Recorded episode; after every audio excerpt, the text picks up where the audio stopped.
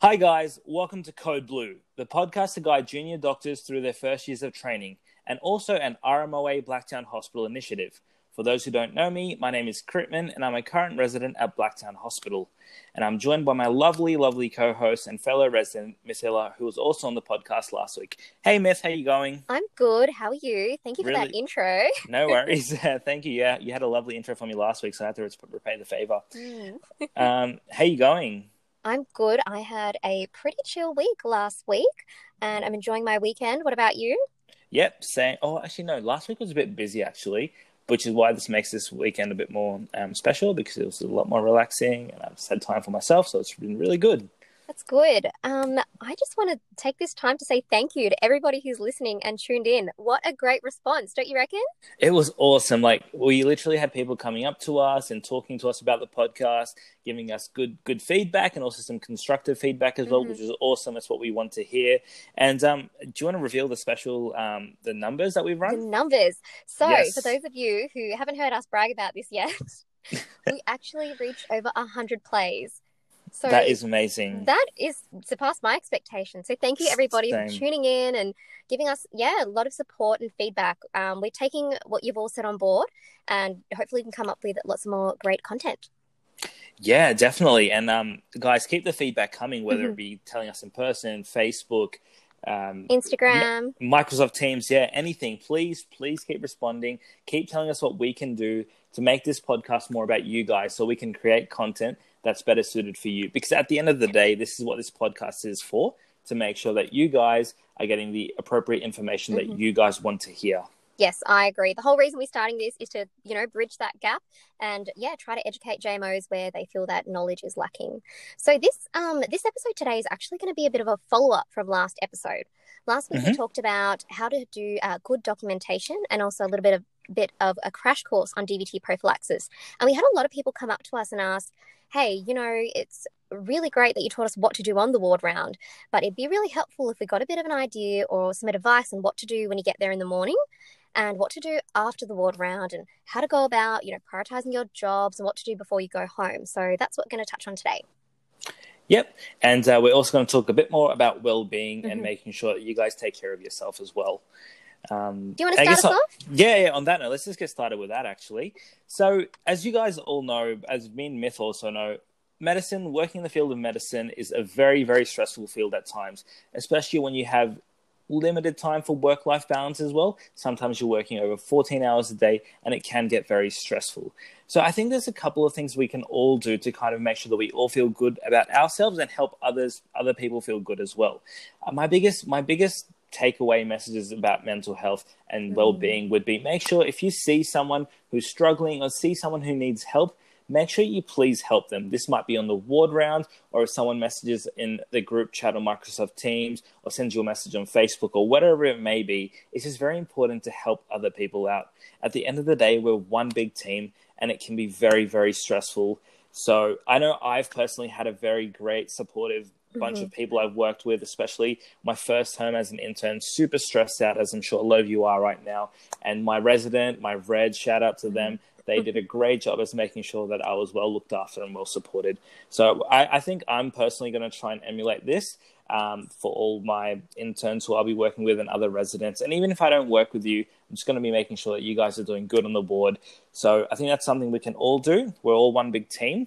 And um, yeah, it's important to look after yourselves. Yeah, I just want to echo everything that you've been saying. I think mental health for doctors is something that we need to, you know, keep the conversation going about. So that's something that we're going to try to promote with the RMOA podcast as well. And I just want to say if you are struggling at work and you don't know who to go to, RMOA is here as well. We are, you know, here to advocate for JMOs. And Mhm. somebody else that would be really great to talk to would be our DPETs. So Dr. Jeremy Brown and Dr. Stephen Teo. Shout out to Jeremy Brown for tuning into the podcast last week as well. But they are such a supportive team. And I know with issues that I've had that I've escalated to them in the past, you know, have been sorted out. So I just want to say that they are a great source of support as well. So please don't hesitate to contact them and let them know if you've got anything that you want to talk about. Yep. And another thing is make sure you don't lose hobbies. Make sure you Mm. don't make sure you guys have, if you have any hobbies, whether it be sports, arts and crafts, whatever it may be, you guys still stay in tune with this. Very important to de stress with these hobbies at the end of the day. Speaking of hobbies, Myth, is there anything you've done for yourself this week?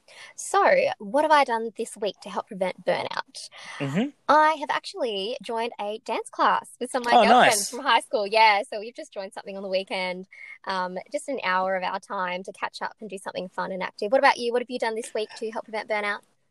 Um, so I actually I found the recording the podcast last week actually quite a, a way to de-stress. It and give me time to bit, reflect on what we've done over the last year. But um, this is going to sound really weird. But what something I've done to help de-stress is, do you know at Woolies when you buy groceries and you get the little pot plants and stuff now? I've actually been like growing them, and that's been really fun for some Oh, reason. So right. yeah, No, that's cool. so- Good on you. Thank you, thank you. That's been good fun. And um, another way, guys, you can make sure that you look after yourselves and your well-being is come to RMOA events. Yes. So, Miss, I think you've got an announcement. Yes. Are there any events coming up? Yes. So, the ROA is uh, in conjunction with some of our consultants from the hospital. We're hosting the MDH Case Based Learning Day. So, Case Based Learning Day is an academic event. It's on the 27th of March, which is a Saturday. And basically, it's a whole day where we've got different consultants from different specialties giving interactive presentations on common cases for junior doctors. So, examples are how to manage a patient uh, who needs NIV on the ward, or how to deal with the elderly patient who becomes hypotensive and hypoxic. So I think it'll be a really, really great day with such a great speaker lineup. So if you're interested in coming along, it's completely free, and all you need to do is go to bmdhcasebaselearningday.com. Lovely. And guys, if you see Myth, make sure you give her a round of applause, a high five, or something, because she's worked tirelessly to get this event up and running. Thank you so much. I, I think it'll be a good day. So please, if you're keen, uh, yeah, definitely come along to our educational event. Super excited. Um, should we get crack lacking with the rest of the podcast? Let's do it. Let's start. Make Let's a start on what to do before your ward round. Do you want to start us off?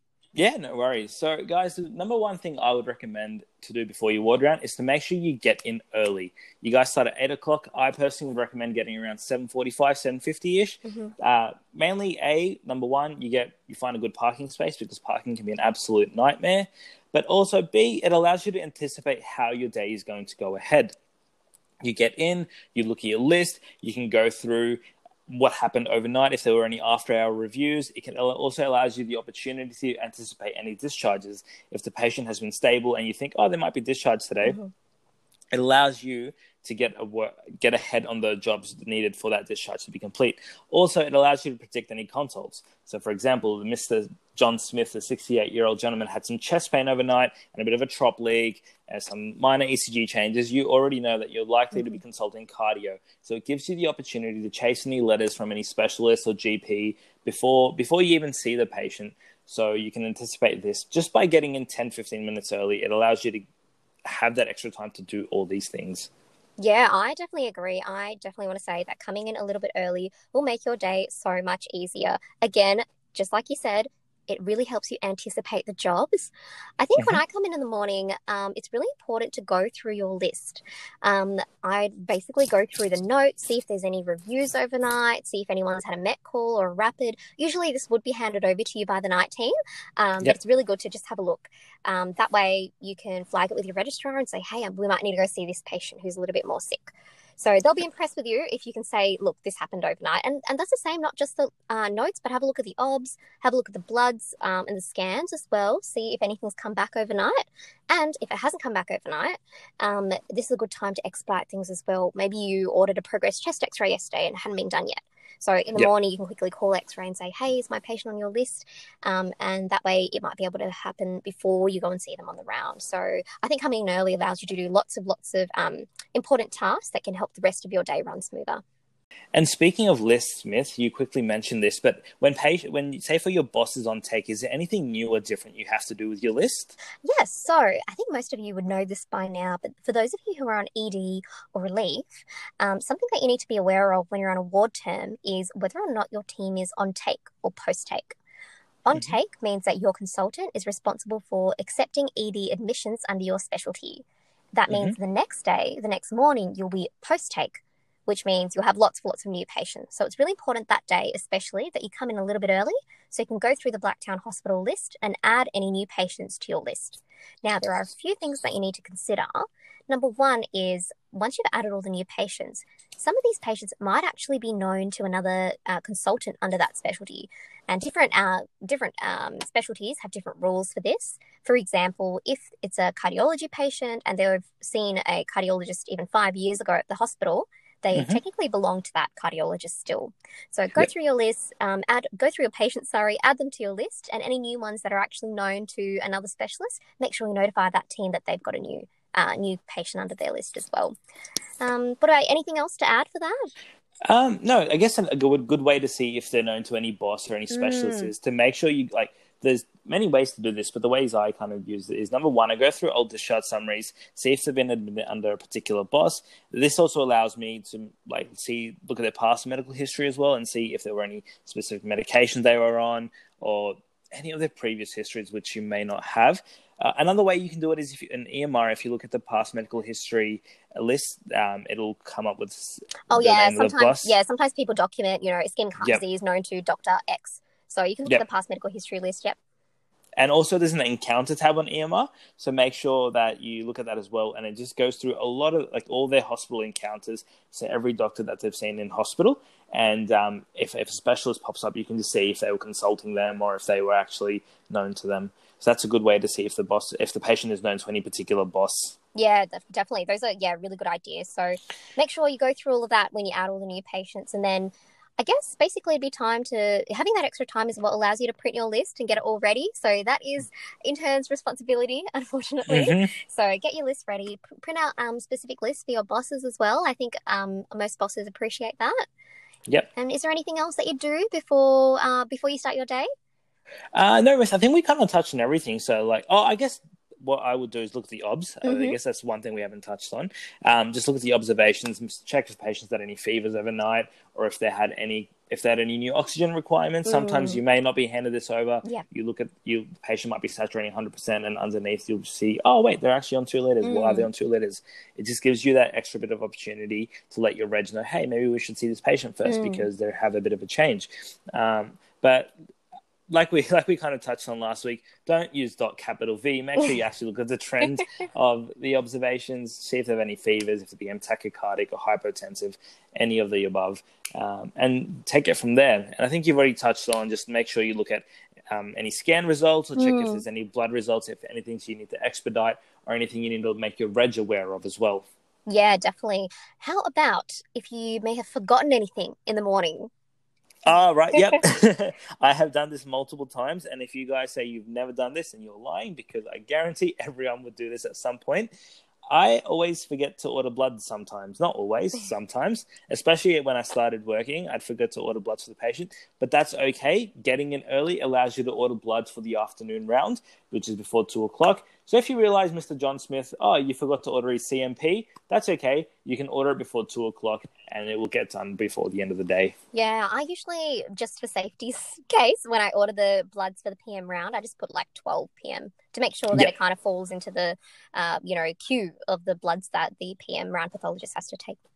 Yep, same. Yeah. For, the, for the morning one, I'll do like five o'clock in the morning, mm-hmm. and for the afternoon one, I'll do one o'clock. Yes, perfect. So, shall we go on to what to do after you finish your ward round, which we touched on in the last episode?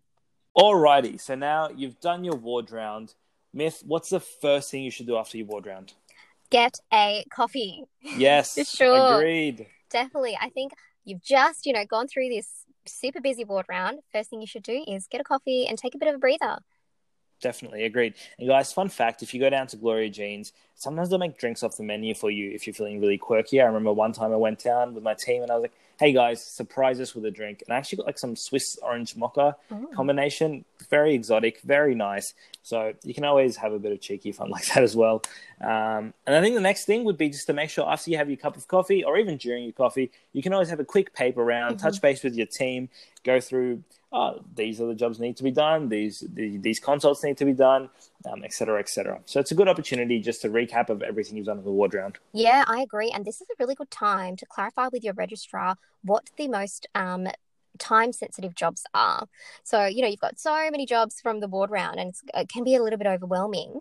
Mm-hmm. Um, and the most important thing for you to do at this point is to systematically go through them and prioritize them appropriately. So, doing yep. your paper round, you can ask your reg, okay, what are the jobs that need to be done first? Um, and you can highlight that. Yep.